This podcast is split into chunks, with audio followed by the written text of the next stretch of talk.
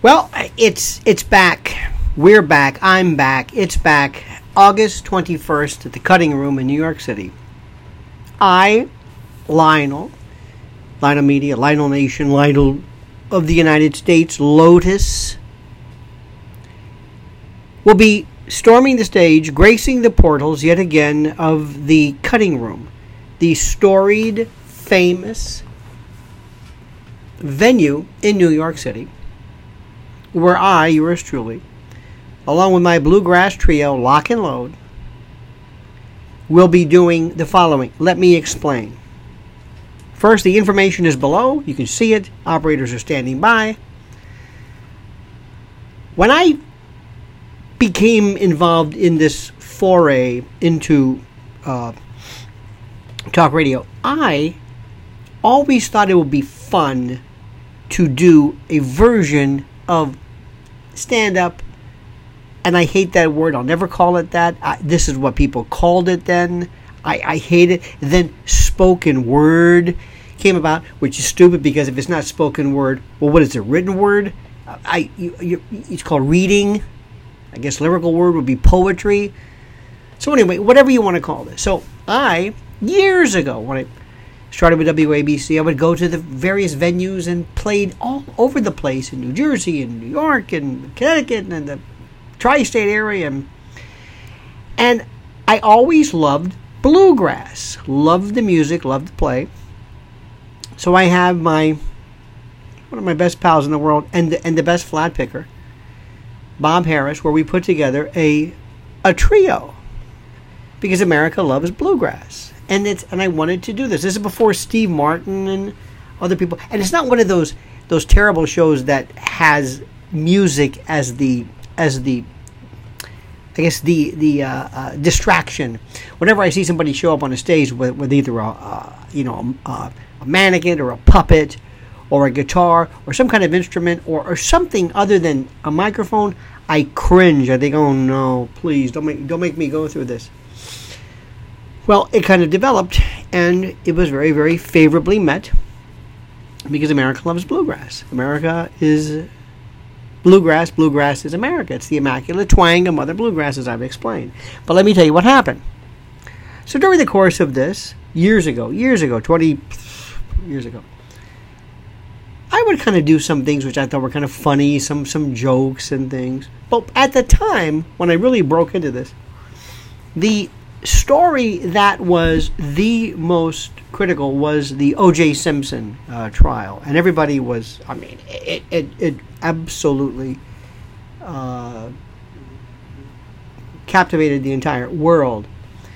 And I, being a former prosecutor, came out and, and just announced to the world that, that O.J. Simpson was guilty. I don't know what the big deal was. It was on the Charles Grodin show. Anyway, making a long story short, I found out that I could describe the O.J. Simpson trial and some of the absurd the, the absurd things that I was seeing in ways that people uh, could not believe.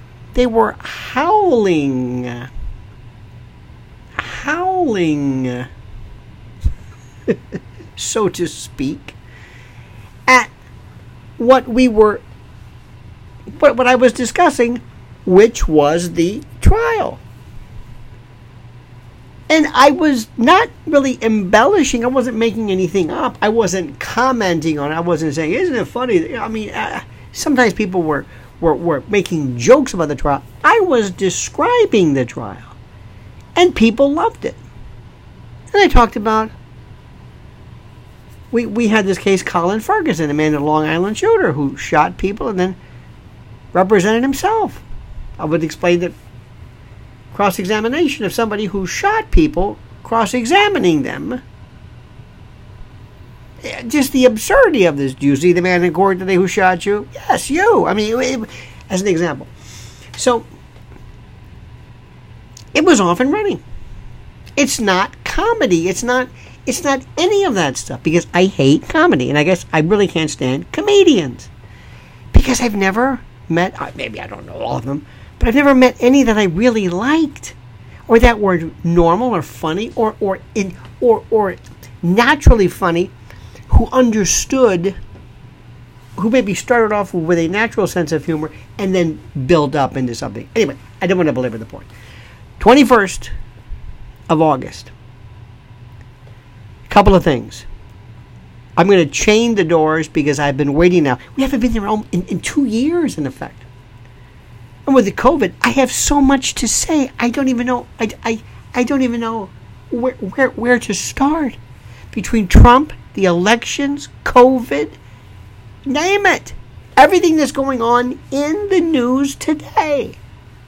Unlike, well, unlike any way that anybody's possibly talking about it. That's what I'm going to do. So, that's it. I promise you. Nobody's ever seen anything like this. Nobody, nobody does it this way. Nobody does it this way. Okay? This I promise you. So, very simply, August 21st. August 21st. August 21st. Saturday night, 7 p.m. The Cutting Room. Get tickets now. I will shake everyone's hand, take pictures with everybody. I don't care how long it takes. I want to meet you. This is this is a calling. This is a mission that we're on, all right? So make sure you you you, you plan on being there. Make sure you do it. Because I have been waiting for almost really 2 years to pick up where I left off. And I am ready. We'll see you then, August 21st, 7 p.m., Saturday, The Cutting Room, New York City. Tickets available. Operators are standing by. See you then.